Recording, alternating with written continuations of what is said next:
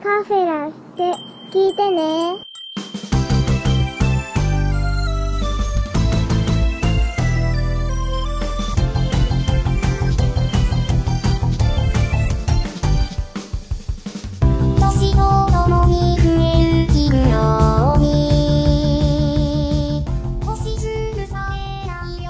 どうも、アニメカフェラテのショーです。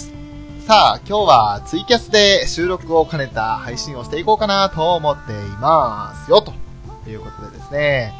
えー、まあ急遽ですね、8時からということで決めさせていただきましたけど、もともとまあ今夜ね、やろうという話をしていまして、今日のゲストをね、一人ご紹介させていただきたいと思っております。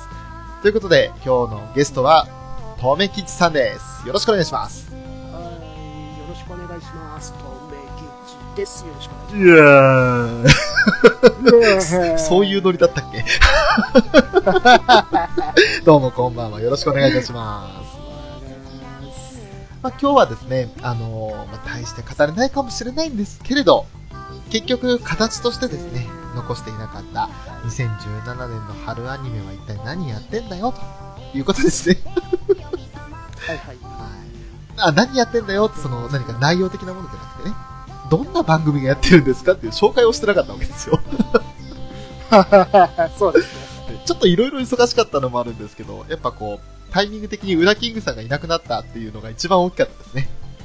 そうですね。じゃあ、まあ、浦さんの席をちょっと温めときます。あー、もういつの間にかそこ、ウラキングさん帰ってこれなくなってたりして。いえいえ。この席は浦さんのものでございますから。あー、よかった。ウラキングさん安心してください。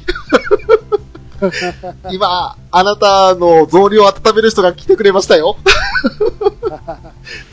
懐ラキングさんアニメは詳しくございませんよって。え？え？って言われたよ。今のはもう絶妙だった気がします。自分で言うのもなんですが。何を嘘、嘘向いてんだということですよ。あーこういうところがいかんですね。誘い、誘ってるんですね。いや、もう、とめきさん自分のキャラというものを確立していらっしゃると思います。反省、反省、反省。まあ、ということでですね、まあ、そんな春アニメの話をするのももちろんなんですが、どうでしょう、とめきさん、ここ最近何か大きなニュースとかってありましたか？あの、後で紹介する某アニメにがっつりハマりつつあるところですね。ほー。それは楽しみですね。いろいろ買っちゃってますからね。いや、でもいいじゃないですか。充実してるってことですもんね。充実しちゃってますね。お財布は充実しませんけど。わかる 気持ちの充足とともに減っていくお金そうなんですよね。お金と心の充実とは比例しないですよね。むしろ反比例していくんですよね。ものの見事に。でも、どちらかというと、反比例の下がるお金の減り率がすごいんですよね。そうなんですよね。そこが、そこはうまくいかないもんです。気持ちが1%ずつ上がってってるのに、お金だけ2%ずつ減ってるんですよ。すごい勢いで。ぐわって。気がついたら財布の中空っぽなんですけど、みたいな。逆だね。ね あり。よくあることです。本当にもう悲しいから、じそれが現実ですね。それが現実なんですよね。まあそんなね、大きなニュースありますかって話を。で大きなニュースありましたか？はい、そうなんですよ。あの、まあもう、皆さん、ここに来てくださってる方は、すでにツイッターでご存知かもしれないんですが、えー私ですね、念願の初ライブ当てました。はい、おめでとうございやます。ったぜってことでですね。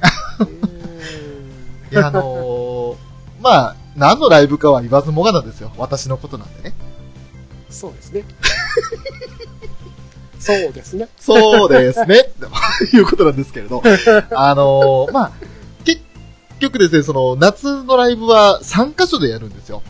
1カ所目が名古屋。そして2カ所目が神戸。3カ所目が埼玉になるんですけれど、その埼玉の、まあ、6日目ですね。全部で各地に2日ずつあるんですが、埼玉の2日目、最終日を当てまして、やったぜと思って、で、その時あの、2席予約を取ったんで、友達、一緒に行く予定の友達に、最終日当たったよって連絡をしたら、その友達が、5日目当たったよって見に行ってくれて。え、ってことは埼玉2日連続行けるんじゃない？みたいな。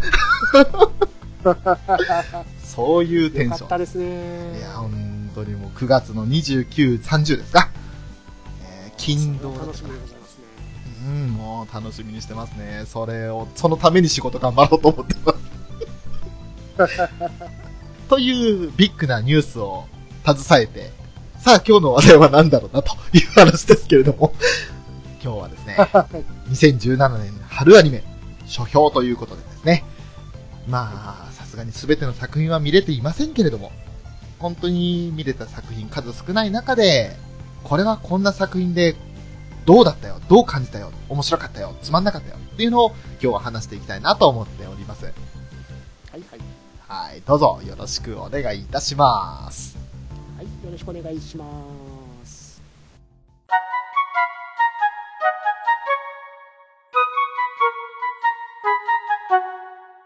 ということでですね、最初、まず、どのサイトを見て話をしていこうかと考えたんですけれど、今、ツイキャスお聞きの方々、よろしければ今、URL を貼りましたので、こちらにリンクしていただいて、このページの上から順番に見た作品を言っていこうと思います。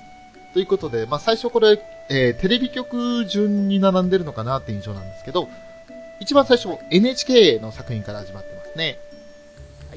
はい NHK の作品の中で、とめきさん見た作品はありますか？見たことがあるのが、鈴宮春日の憂鬱の再放送ですね。おおなるほど。3月来4も途中までですね。ああ、なるほど。わかりました。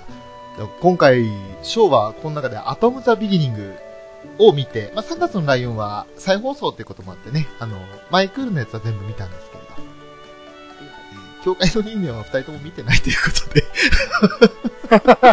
大変申し訳ないんですが、ファンの方には本当に申し訳ない申。し訳ございません。で鈴宮春日の憂鬱も大変申し訳ありませんが、私見ておりませんので、まあ、話せるものといったら、アトム・ザ・ビギニングと3月の内容になるかと。で、まあ、あの、アトム・ザ・ビギニングもですね、私、2話までしかまだ見ておりませんので、非常にこう、語りづらいんですけれど、はい。あの、結構ですね、アトムのイメージを払拭してもいい、これ独自のオリジナル作品ってイメージもすごく強いです。はい。やっぱこのアトムが作られるまでの、その、えー、天馬博士とお茶の水博士の二人の、その前日談のエピソードっていうことになっているんですけれども、なんだろう、キャラクターもともと原作を知らなくても、この二人の面白おかしいキャラの性格が楽しく見れる要素になってるんじゃないかなっていう印象ですね。はい。お茶の水博士は、容量悪く、すっごい真面目で、でも明るい性格、みたいな感じなんですよね、やっぱり。はい。で、対してもう一人はもう、なんだろう、自分はすごく熱量、ロボット開発に対しての熱量はあるんだけど、その他のこと結構おろそかにしちゃうみたいな。ただその熱意は、お茶の水博士も認めるところであるみたいなところが、第1話の印象ですね。なかなかやっぱりこう、最新のアニメということもあって、アニメーションもすごく綺麗なんで、非常に見やすいなって感じましたね。声優さんが豪華ですよね。そうなんですよ。そこが注目ポイントだと思いますね。えー実際にまあ、主人公は中村雄一さんですよね。はい。そして、お茶の水博士、まあ、それも主人公か。もう、合わせてみると、そちらがあの、私の大好きな、えー寺島拓馬さんですね。はいはい。はい。で、あとその他にもですね、あの、ドリフターズで、ま、えっ、と、孫一、孫一じゃねえや。えっと、誰だったっけ？孫一です。あ孫一でよかったですよね。西賀美月さんですね。そうですね。孫一役の西賀美月さんもいたりだとか、あと、まだ出てないのかな？オルフェンズの主人公の川西さんとか。まあ、これは3月のライオンの主人公でもありましたね。それに桜井貴弘さんもいれば、小松美香子さんもいると。桜井貴弘さんは1話から出てましたね。桜あやめる。あ、そうですね。出てますね。これはまだ多分、あ、でも出てたかな、この子。2話で確か出てた気がします。南條吉野さほう。ほうとか。あれその情報知らない。えー、ふん。あの、エンディングテーマがなんちゃん歌ってるっていうのは知ってるんですけどね。出て、ウィキを見てると、マリアってキャよし。じゃあちゃんとこれから見ますんで。恋のトーンが変わったな。いやーだってやっぱりそういうところでね、あの、まあ、後々話す作品一つ、彼女が出てるから見てるみたいな作品がありますんで。へーなるほど、そうかそうか。これはもともとあのヒーローズで連載している漫画なんですけど、はいはい。コンセプトアートが結城まさみさんなんですね。それちょっと知らなかったな。結城まさみさんってのはあのパトレイバーとか、はいはい。そこら辺書いてる方ですね。へー。あらららら、そうだった。その辺を俺知らないんで、やっぱここら辺とべきちさんに頼りきりになっちゃうんですよね。よく知ってらっしゃるとべきちさんに。Google 先生ありがとう逃げる逃げる。まという感じですかね、アトム・ザ・ビギニング。非常にあの、始まりは好印象というか、明るい感じで、適度に笑いも混じってっていう感じですね。そして天馬博士がどういう風になっていくのかが気になるところですね。あの、もともとのアトムのイメージからすると。ああ。もともとその、原作のアトムをほとんど俺知らないので、天馬博士は言うなれば悪役側だったんですか？ではないですけど、アトムの生みの親ですね。生みの親。ああ、やっぱりそうですか。な亡き息子の代わりとしてアトムを作り上げた博士ですから。おー。そっか、そうだったのか。結局息子じゃないっていうことにで手ばあのサーカスに見飛ばしたのが天馬博士だとうわそれまたなんか、昔のアニメとして見てたら、すそう、あれなんだけど、今の時代でそのネタやるとちょっといろいろ問題起きそうですよね。問題ありますねねこの時代にそれのネタはなんかっていうところがあるんですけどね。まあ、あんまりあ言っちゃいけないかな。だから原作の方にすり寄ってくるのかその今やってるアトム・ザ・ビギニングの話で通っていくのかちょっと気になるところねうん、そうですね。これから先が、多分これも2クールぐらいで描かれるんだと思うんですけれど、楽しみですね。はい楽しみですねまあ、NHK 作品としては、あとは再放送の2作品を富木さんがご覧になっているというところなので、はい春アニメとして取り上げるのはこのアトム・ザ・ビギニングのみになってしまいますね。そうですねはい。ということで、じゃあ次の系列いきますね。日本テレビ系列なんですが、え2作品ありますね。笑うセールスマンニューと僕のヒーローアカデミアっていう作品ですね。これは2期ですね。はい。いかがでしょう？私は笑うセールスマンニューは見ていますが、うーんとヒロアカが1話見たかなって感じおお。これはやっぱり2期っていうこともあって、1期をご覧になってないとなかなか、あ、でも初回は1期の復習編って書いてありますね。そうですねうんうん。じゃあそれを見ておけば、2期入りやすいよ、2期からでも大丈夫だよ、みたいな市場だったんですね。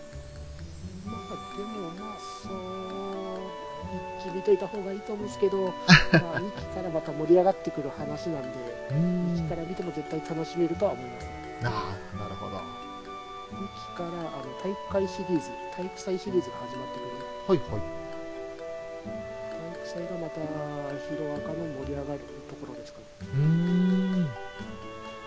この作品はね、原作も知らないんですよね、俺。はい原作面白いですよジャンプ、少年ジャンプですよね、確か。少年ジャンプの今看板作品ですねあ、そうなんだ。もう未だにワンピが1位だった時の記憶しかないからね。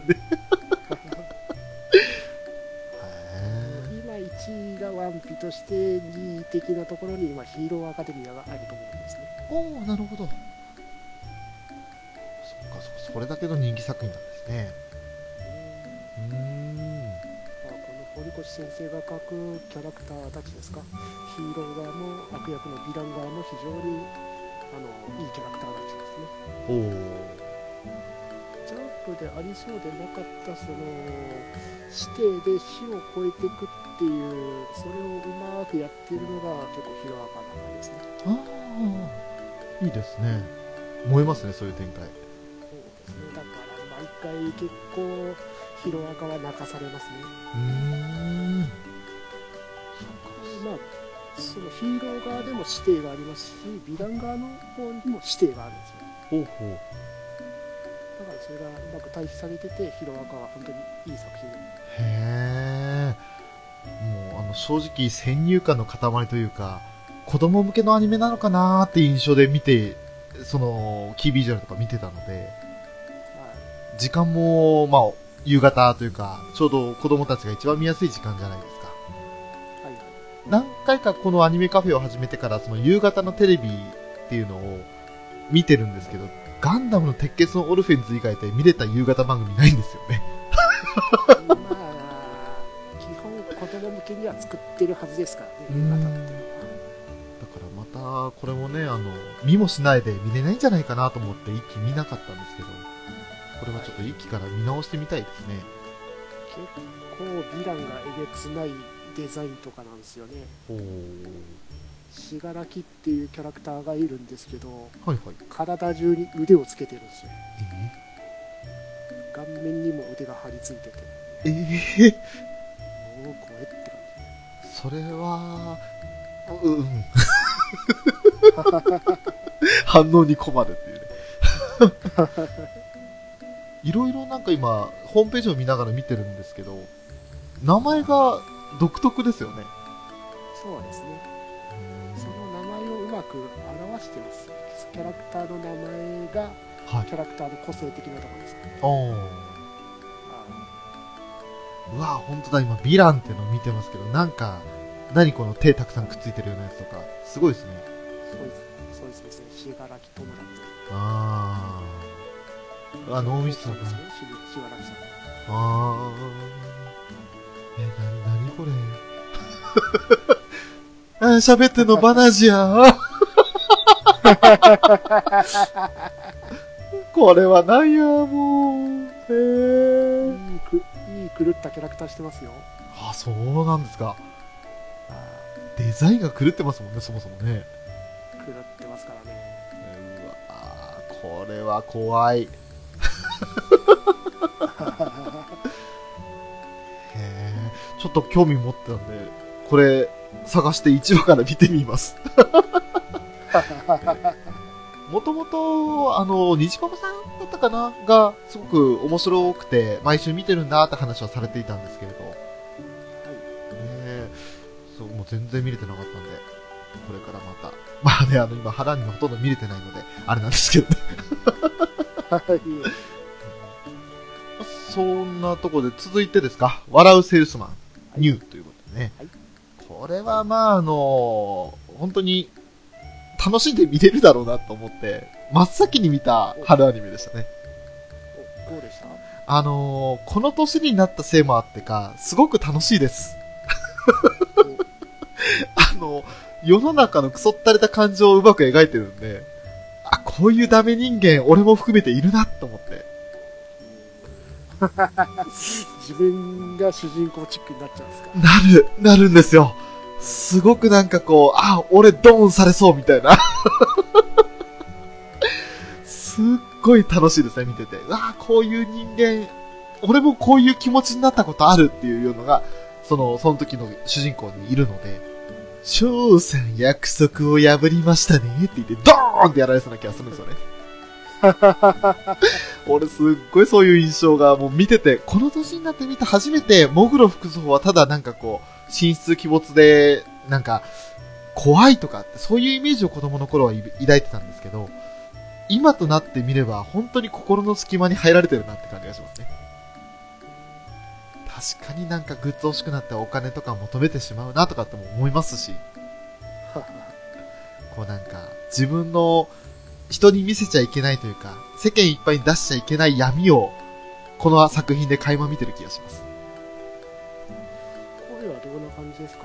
モグロ服装源太鉄章さんに変わられてますそうですね。個人的にはあまり悪い印象はなくて、むしろ、あ、こういう風に喋ってた気がする昔も、みたいな。そんな感じですよね。これは多分あの人それぞれ、その、本当に昔の笑うセールスマンに思い入れがある人は違和感感じるかもしれないんですけれど、俺みたいにその、なんだろう、おっからびっくり見てた人間からしてみれば、あんまりそう違和感は感じないというか、むしろこれはこれでありじゃないかなと。そんな印象ですね。で、あと何より俺オープニングテーマがいいと思います。すごいね、あの、ポップでおしゃれです。でもうぜひそのオープニングテーマを見るだけでもいいので、見ていただけたら面白いんじゃないかなと思いますね。どっちかというと自分は聞いたことはないですけどエンディングテーマが気になるんですけどあ、エンディングテーマは、あれですよ、あの、適当おじさんですよ。適当おじさんって言ったら失礼ですけど。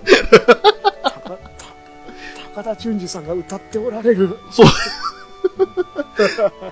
あの面白いですよ。聞いたら、あー、高田純次さんやーっていう感じがします。本当に。二つともこれエンディング、オープニング歌ってる人と違うんですけど、オープニングの方は中村恵美さん。で、エンディングは高田純次さんですけど、これ一つの CD に入って発売されるんですってね。うん、珍しいです珍しいですよね。昔はよくあったんですけど最近はそんなあんまりないですかうん。なんかそれぞれのアーティストの、まあ、カップリング曲っていうか、で、B 名の曲が入って、それぞれで売るって感じですもんね、普通は。だからそんな、この中村恵美さんの歌い方がすごく個人的にはハマってて、それで内容にドーンとやられた後の高田純次さんの適当さ加減ですよね。これはいいですよ。この一連の流れは飛ばしちゃいけないって思いますね。もうゆっくり何も考えずに自分のね、醜い部分を感じ取っていただければいいんじゃないかなって思いますね。痛い痛い痛い痛いになるんですけどね残り、とりあえず4分になりましたんで、ここでちょっとコメント少し拾っていきましょうか。えー、皆さん来ていただいて本当にありがとうございます。はいありがとうございますまずは来ていただいていたのが、皆沢さん、クリティカルさん、タムニー、そして浅沼さん、えー、大山敏郎さん、ネックさん、えー、来ていただいてますね。テイダンさんも来ていただいてますね。ありがとうございます。えーありがとうございます全くコメント拾えず申し訳ない。申し訳ございませんでした、うん結構皆さんあれですね、笑うセールスマンに反応してますね。笑うセールスマンどうしたのってね。なんか、本日のお客様は、おーほっほっほっほとかって言ってる人もいますし。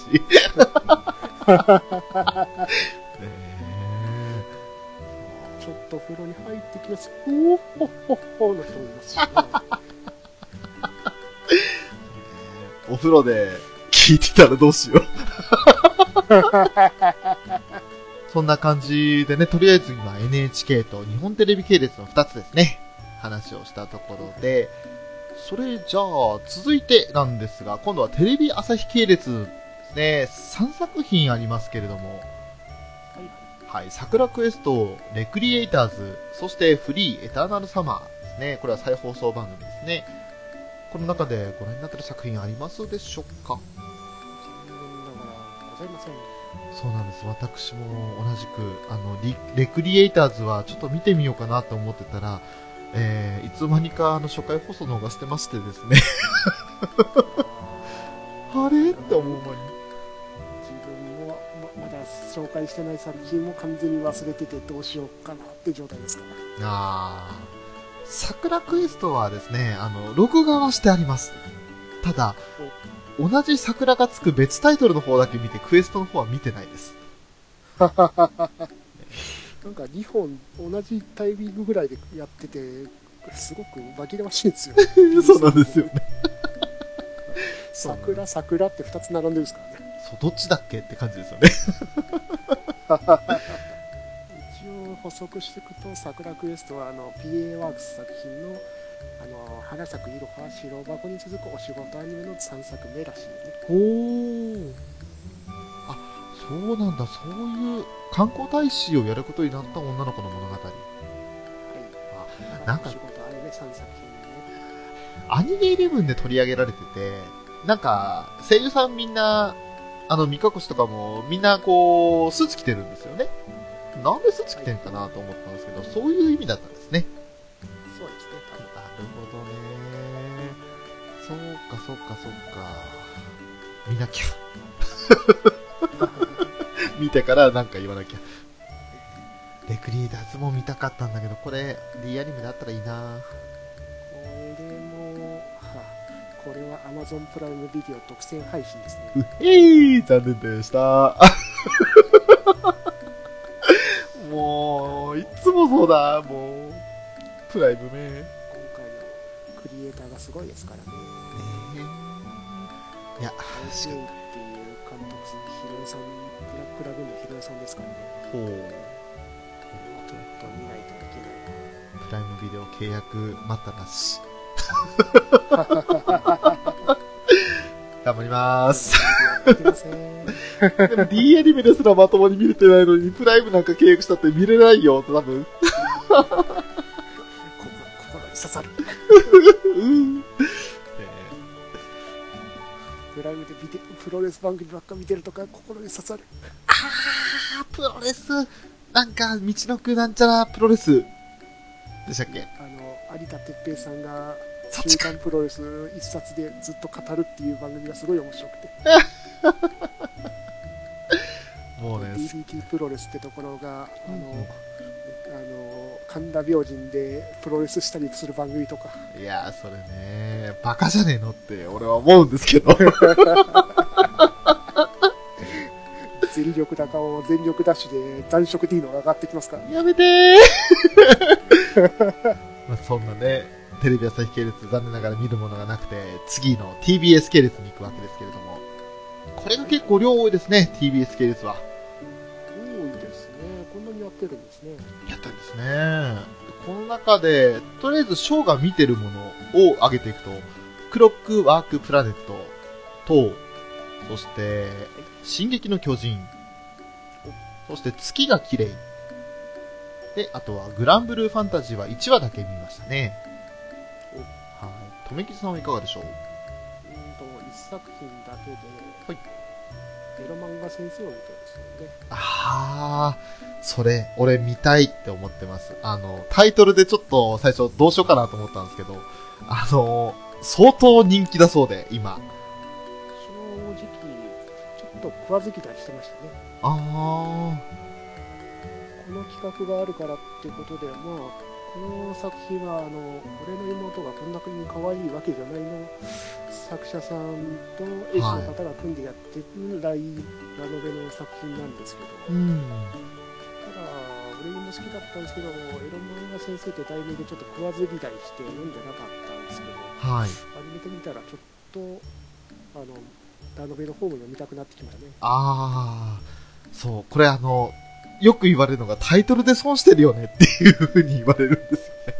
それは本当にそう思いました。えー内容が相当面白いらしくって、特にその、まあ、はい私個人的なツイッター界隈では、かなりこう人気作品になってて、みんなこれを楽しみにしてるんですよ。はいだから、え、そんないい作品なの？こんなタイトルなのにって思いながら。さすがにちっちゃいお子さんとかいる中ではね、見にくいとは思うんですけど、見たところその、はい。あ、どうぞどうぞ。どうぞあ、すいません。これはあの、エロ漫画家として、その、引きこもって活動してる妹ちゃんが主人公なんですね、やっぱり。うーん、まあ、僕主人公チックな感あ、じゃあ、俺妹の時と同じで、やっぱ兄弟、兄貴、妹の組み合わせの主人公。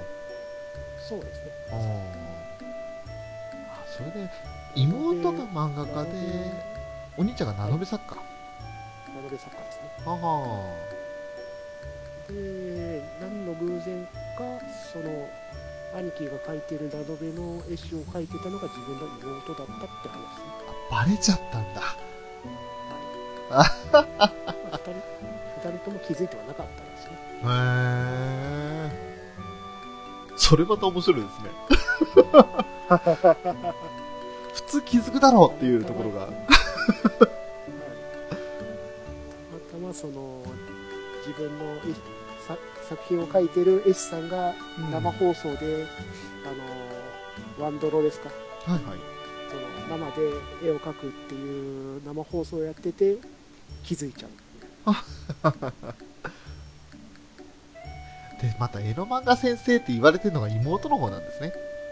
そうですねあエロ漫画先生って言われてるっていうかペンネームなんですねペンネームがエロ漫画先生つけるのが中学校1年生の女の子が相当だな。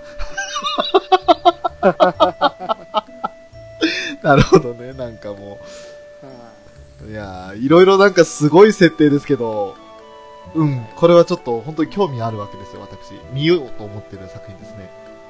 あと調べてたらシリーズコースやられてる方が高橋龍也さんって方はいはいあ自分の大好きな脚本家さんじゃないかってことで、ちょっとかなり注目作品で、ああ、そうなんですね。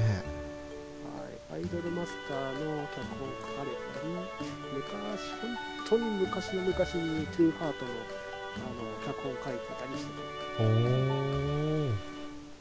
そんな注目作、これもうタイトルにみんな負けずに見てみようっていうことですね。タイトルで腰を引いちゃダメだ見ようっていうことです。まさにそうでしたね、ちょっとタイトルで完全に食わず嫌いはしてましたね。いやいやいや。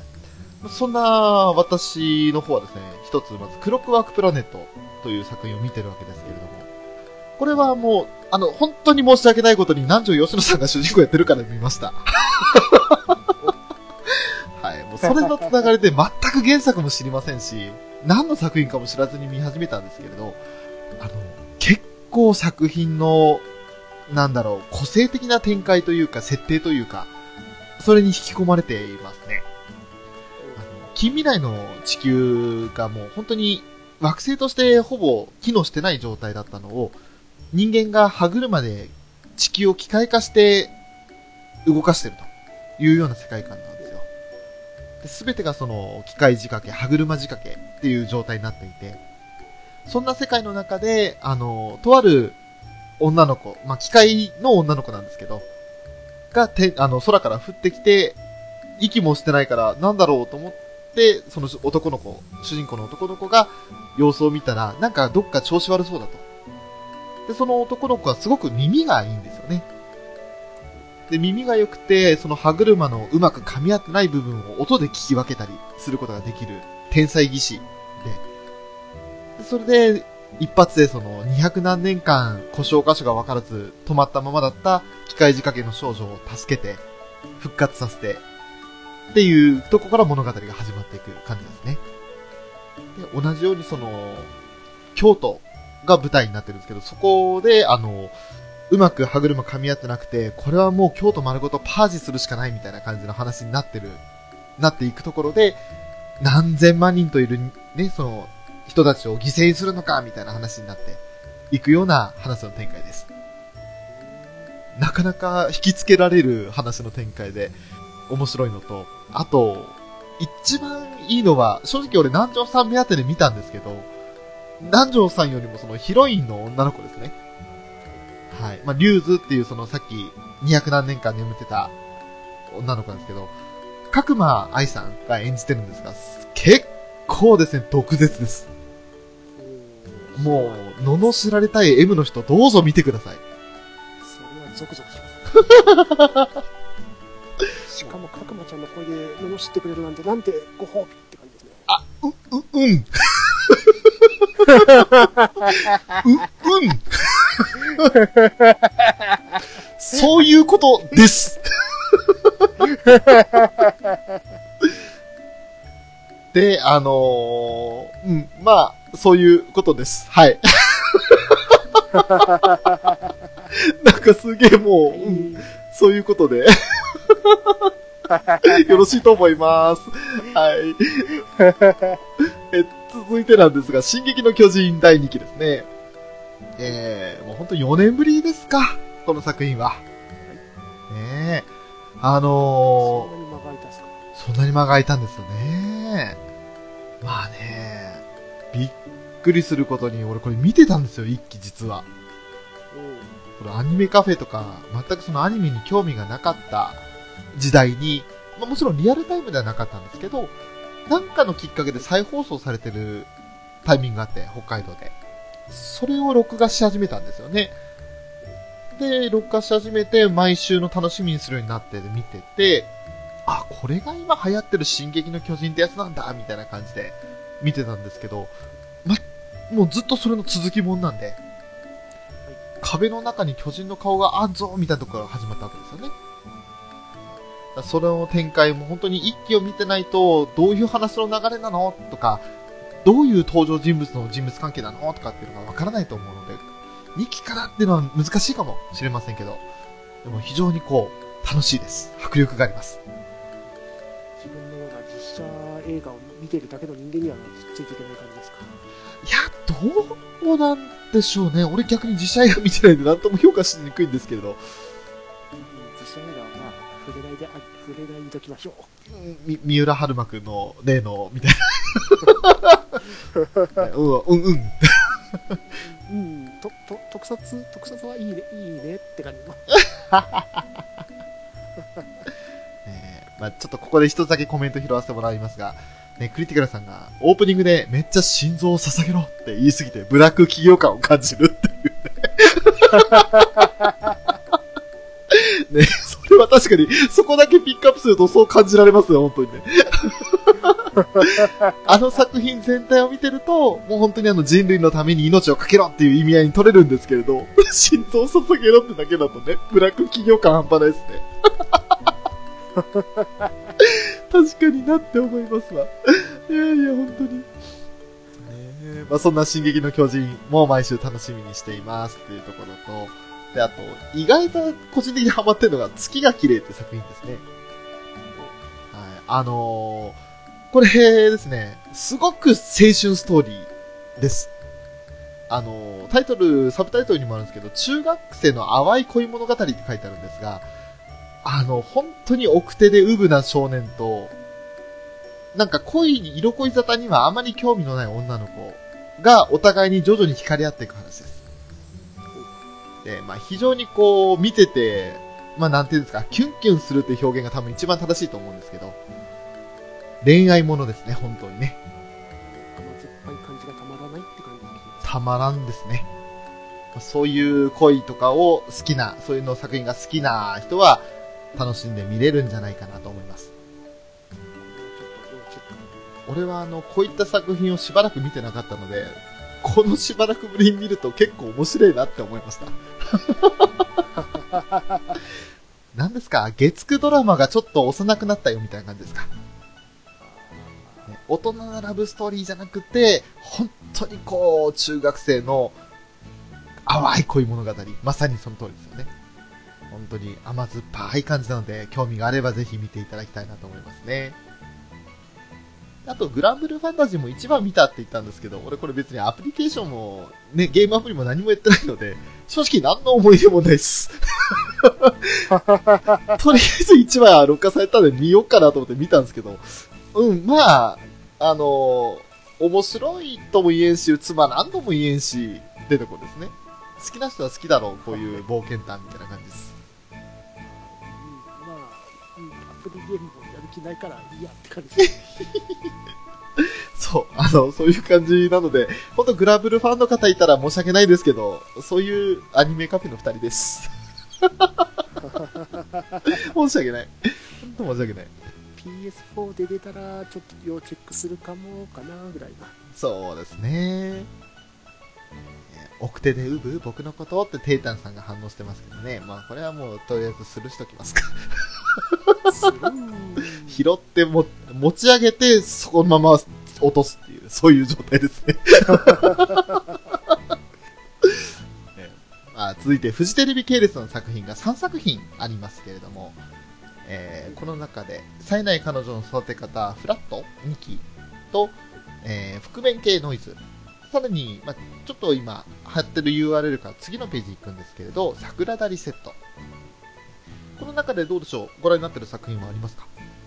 残念ながらございません。はい、了解です。私は桜田リセットを見ていますね。これだけ唯一。あのーきっかけは、これまたあの私が大好きな作品に出てる方が、これに出ますよってツイートしてたので、あ、じゃあどんなもんか見てみようかと。で、未だにね、3話まで見てるんですけど、その方の、あの、片鱗も見えません。一切出てきませんので、いつ出てくんじゃこらーとかと思って見てます。あのーちょうどですね、実写映画化も同時期に発表されていて、なんかこう、ね、今、一大センセーションみたいな感じで、こう、駅前とかに、アニメの絵と映画の絵がドーンとポスター貼られたりもしてるのを見たんですけれど、言うなれば能力ものなんですが、一人はですね、どんなに時間が進んでも戻っても記憶能力を維持し続ける男の子。で、もう一人女の子の主人公がいて、その子は3日前までかな時間を戻せるタイムリセットの能力を持ってる人なんですよ。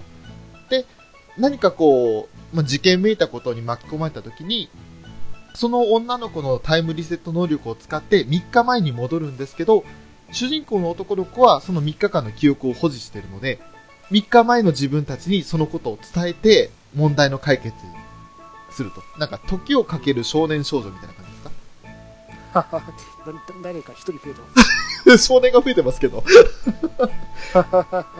で、なんでそういうことをして過去改変というか、その、未来変わってそん大きくな影響しないのかなっていう疑問とかはいろいろ残るんですけど、まあ、その辺をなしにして、もう本当にあの、まあそういう世界観なんだねっていうふうに諦めてみれば見られる作品ですね。で、真剣にこうなんか腰を据えてみるっていうわけじゃなくて、結構俺流し見してます。というのも、この作品自体にはさほど思い入れがないっていうのもあるんですけど、そういう感じでとりあえず見てます。実写映画も前後編やってましたり、アニメでプッシャー出てたり、で話題になってるんで結構気にはなってるんですけど、そうですね。あのー能力者の街っていう設定もなんかとあるなんちゃらシリーズみたいな感じもするんで、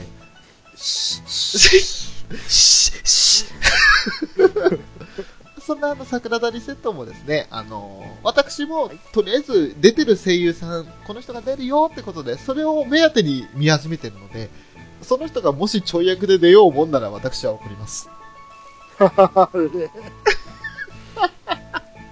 ということで、はい、以上です。声優、推し水声優さん的にはいい作品ですね。花澤香菜さん、結城葵さん、牧田優衣さんと出てるんで、そうそうそう、あの、出てる声優さんはやっぱり豪華ですね。本当に。ねそうですね。外れはないですし。であと、絵もね、綺麗ですよ。非常に。ただ、あの、キャラクターが若干淡白に感じますね。あの、個人的にですけど、なんか最近こういういい作品見すぎてるかなっていう感じもするんですけど。なんかこう、表情が淡白というか、まあそういう主人公二人だから仕方ないかもしれないんですけど、男の子はその記憶を保持することができることで、同じことを何度も何度も経験してるような、人生をずっと二度繰り返してる感じなんですよ。だから、以前もこういうことあったよなっていうことを、ほぼ、まあその、女の子と出会う前にも体感していて、それは実はその女の子が実験的にリセットをしていたのを記憶として保持してしまった状態で男の子が暮らしているという状態だったので、この二人が出会うまでの男の子はかなりこう、なんか、ああ、またこういうことあるんだっていう、こう、つまんなさそうなイメージを見て取れるような、そんな感じですかね。で、女の子は女の子で感情欠落してるんで、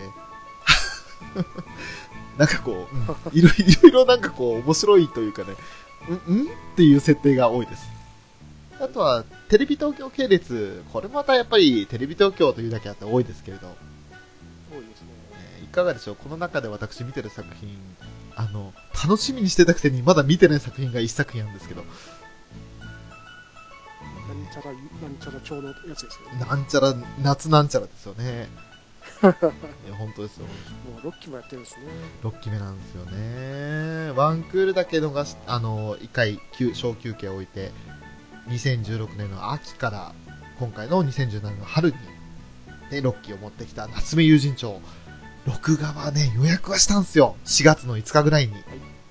で、あの、俺普段ケーブルテレビの録画の方は優先的に見るんですけど、この夏目友人帳とあと、進撃の巨人はですね、あの、大変申し訳ないことに、トルネで録画をしてしまっておりまして、あの、トルネ、今、ほこりかぶってるんですよおれ？ね。あれ？ーって。ねそれで見てないんですわ、夏目友人帳、まだ。早めに見たいなと思ってるんですけど、気がついたらもう、3話ぐらいまでやってるのかな ?2 話か、2話やってるのか。なんでね、うわあもう、すっかり見逃してます。三3話どころか、2期から見なきゃいけないですけどね。あ、あーでもこの作品はいいんですよ。あの、2期、もちろん見た方が楽しいんですけど、6期だけでも楽しめると思いますよ。まあ、じゃあ、録画してますから、6期からまた楽しんで、また面白そうだったら2期戻ってもいいですか？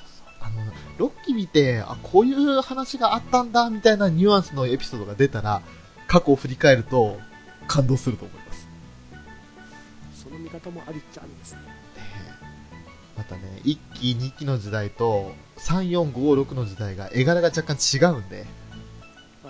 それもまた見て面白いですね。ああ、1期はこんな古くせえだったんだって思っちゃいますね。今柔らかいんで。書き方違うじゃん。いいね。また下手したら地デジ前ぐらいのくのだと、いや、地デジにはもうなっててるるかな？なってるん、なってますね。なってるけど、多分、絵師さんがまだ描き慣れてないんだろうなっていう、柔らかさがないというか、なんです。あの、昔のコナンと今のコナン絵が違うよね、みたいなそういう感じですよね。その時々のメインアニメーターさんの絵柄っていう感じがしますよね。長く続く作品の宿命ですよ。そうですね。その作品を見たいですけど、まだ見れてないというところでね、テレビ東京系、本当申し訳ない。続いては独立曲、東京 MX 基準ということでね、分けられてますけども、これはちょっと上から順に見ていったら、富木さんはフレームアームズガールですか？これがくせ者ですね。偽物ですかはーい、私のお財布を軽くしてきやがりますね。なんか、すごく、俺の周りでも評判で、これは神、神アニメだって言ってる人もいるんですけど、まあ、このフレームアームズガールの子たちが可愛いんですよ。ただ面白いのが、その、人間、人間の描いてるのは普通のアニメーションなんですけど、女の子たちはもうフル CG なんですよ。おー。でもそれ結構違和感なく画面に溶き込んでるのがすごいなと思いますね。うーん。そして、ゴーライが可愛い。もうね、その一言につきますね。その一言につきます。ねそして、ゴーライのためにどんどんパワーアップパーツを買っていき買ってってあげたくなるっていう、そんなアニメです。ああ、うん、うん、なるほど。それは見継ぎたくなるパターンですね。はあかんですねいこれ買。ってあげたらもうかっこよくなるから買ってあげるわって感じでああ、なるほど。こう、なんですか、大きいお友達から金をむし取る、そういう作品なわけですね。恐ろしいですよ 何せそのアニメで出てくるキャラクターの素体プラモに円盤がついてきますからねうわー、その売り方はずるい。しかも定価が1万3000円高い。全4巻 本当？ああ、それは。あ、でも、そっか。それで3話ぐらい収録してるんですか？そうですねあ、だったらまだ、うん、総合的に見たらね、あの、いい方じゃないですかね。4つで5万ですもんねし。かもしかもプラモなしという選択肢はございませんああ、ああ、それはあかんですね。ということで、あとフレームアームズガールについてちょっと語っておきたいことありませんか？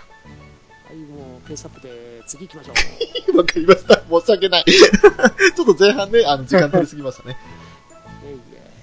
あとは、他に見てる作品は何かありますかね？見てはないんですけど、ネットの評判見てると、スカスカですか、週末何してますか、忙しいですか、救ってもらっていいですか？が、なかなか評判がよろしい感じですよね。そうですね。俺もこの作品は面白いよって言ってる人を何人か見かけましたね。はい。見てないんですよ。だから本当ね、今期の作品見れてなくて申し訳ないというか、楽しいって言われてるやつを見れてない自分が残念すぎますね。とは、ソードオラトリアを俺は見てます。あの、断末の外伝ですね。はえーアイズ・バレンシュタインっていう、あの、登場人物、ケンキって呼ばれた登場人物が断末にいたんですけれど、そのアイズが主人公になったって、いる作品で、俺実はこの断末シリーズ、初めてコミックス読んだ時に、一番最初に読んだのがこのソードオラトリアでした。うん。で、絵柄がすごい、あの、ま、ぶっちゃけ俺の主観ですけど、断末原作本編よりも、ソードオラトリアを描いてる人の方が絵が綺麗です。で、非常に見やすくてですね、えー、ソードオラトリアの方はちょっと見てたんですけど、あれこの作品外伝なの？と思って、断末のアニメを見たんですよね。そしたら、断末のアニメも楽しかったので、今回このアニメ化になったってことで、ちょっとソードオラトリアは期待してましたが、今のところ期待通りの出来で、面白いですね。まあ、これはあの、断末っての方うんのイラストが、あの、とあるシリーズの人がイラスト描いてる。そうらしいですね。もうなんかこう、好きになる絵でしたよ。綺麗で。はい。ねで、1話もその断末につながっていく話、面白かったですね。うん、そうですね。そうなんですよ。あの、会津支店の、あの、ミノタウルス戦なんですよね。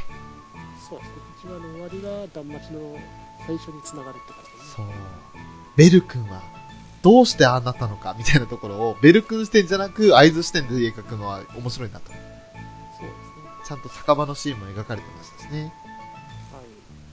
ただ一つだけ言いたいのが、あのーまあ、合図が主人公なんですけど、あのね、レフィーヤですよ。ちょっと、レズレズしすぎてねっていうふうに思っちゃいまし そこはいいとこじゃないんでございませんか？た。いや、まあ、いうん、まあ、そうかもしれないですけどね、あのーティオナとティオネよりかは、まあまあいいんじゃないかなと思いますけれど。ね、あっちの脳筋バカ兄弟、バカ姉妹っていうのはね、あれですけれど。ない人とある人ですか？本当にもう、ただただでかい、ただただないっていうね、そういうかわいそうな感じで。入れるものがある人と入れるものがない人の二人ですからね。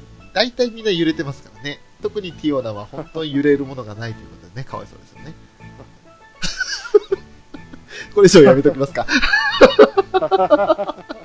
ということでですね、はい、ソードオラトリアはそんな感じですね。で、あと、録画してるんだけどまだ見てないのがひなこノート。はい。ね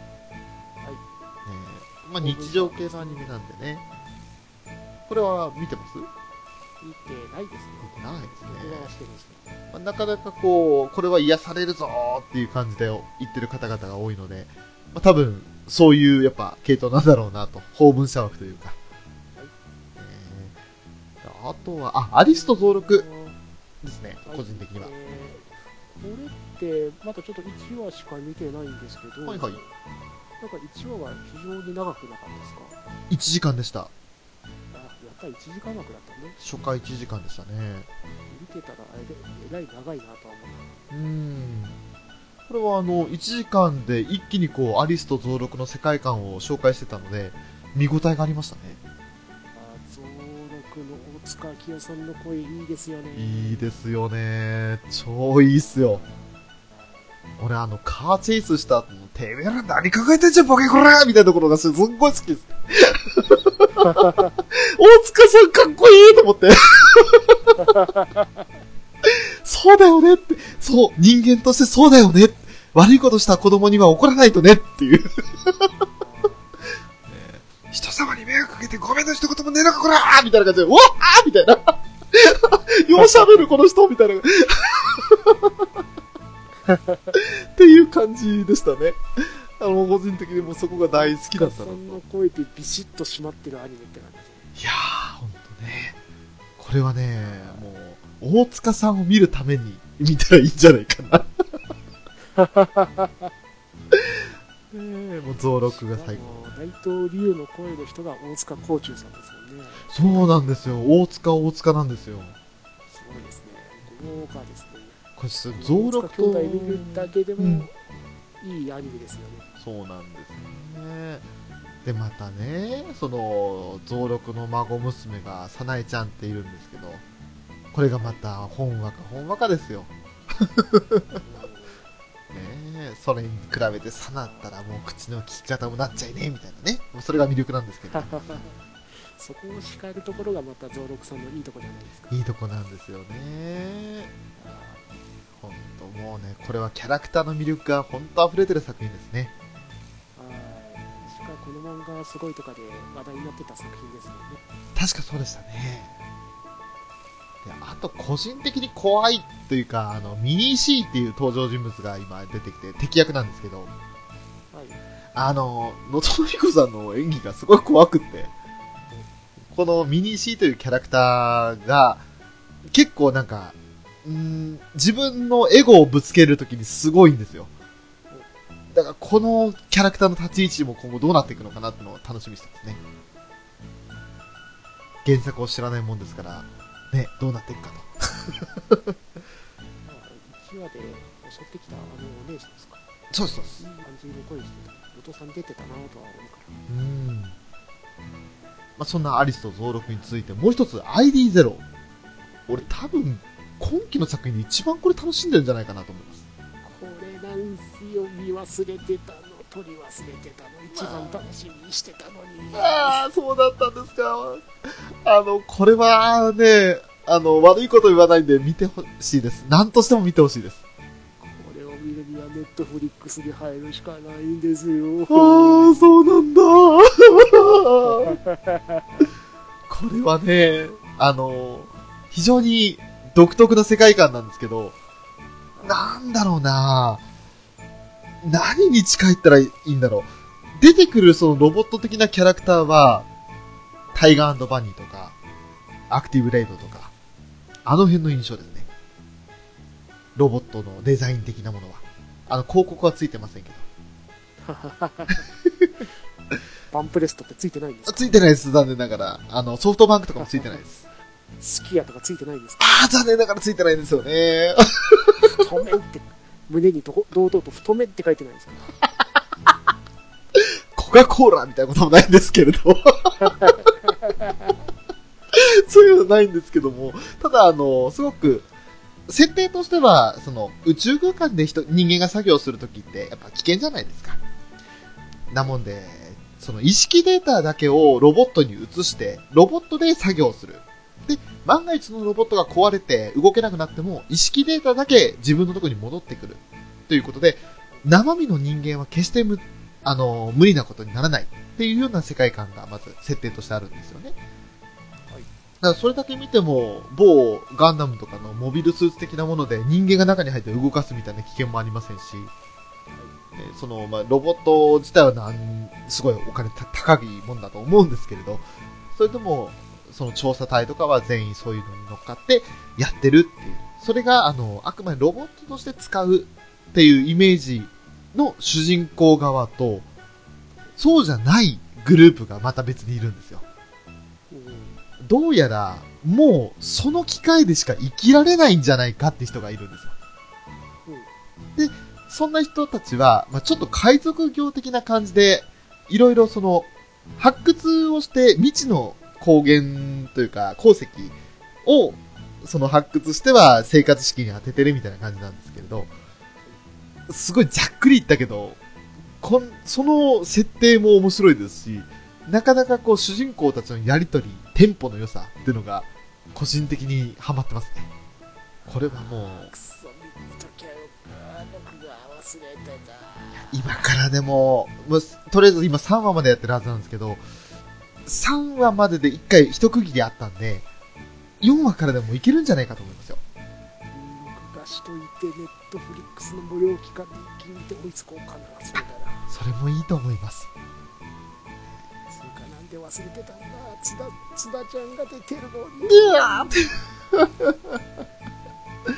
主人公おきつさんなのに。ねまあ、そんな ID 生で産豪華こちらも豪華ですよね、そう豪華なんですよ。もう非常にね、面白いと個人的には思ってるんで、ぜひね、これで興味持った方は、なんとかして、4話からでもいいと思うんで、見ていただければなと思いますね。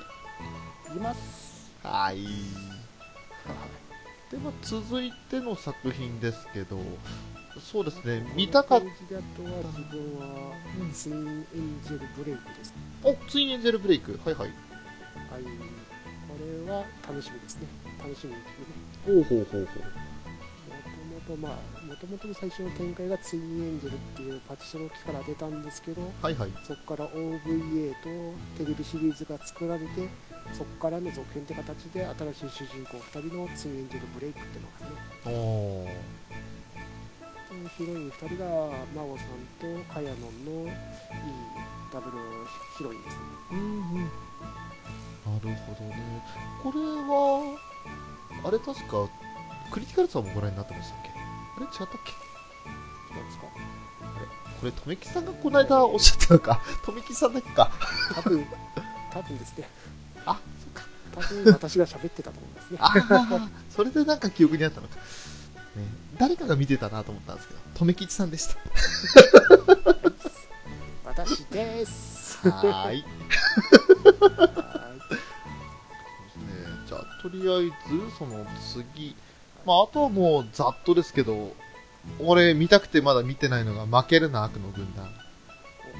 原作者が、とある、私の大好きな作品の声優さんなので、そういう意味で見たいなと思ってたんですけど、すっかり録画を忘れて、というか違った。これはね、地上波とか BS で俺が見られるのがなくて、D アニメでまとめてみようと思ったんだ。うーん。それでなんとか見ようと思っています。今日の10時からですね、これのニコ生あります。じゃあね10時までには終わらないといけないですねあ、すいません、見る予定は残りないんで別に構わないです。あれあれえーまあ、そんなぐらいですね、あと、もう本当にそう、もうあと見てない。信長の忍びの2期はまたゆっくりね、D アニメで出たら見ますけど。まあ一気に見えるですからそんな気張って毎週見るってアニメでもない感じですね そうですね。はいその辺ですね、昭和。あとは自分あとアイドルマスターシンデレラガールズ劇場が見たいですねほうほうほう。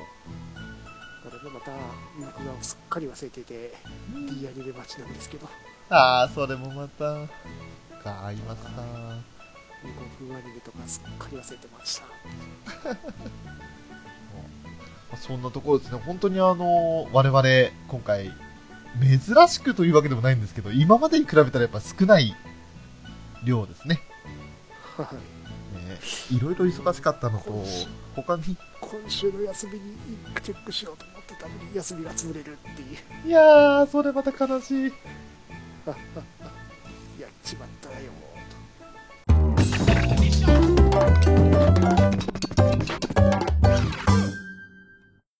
エンディングです。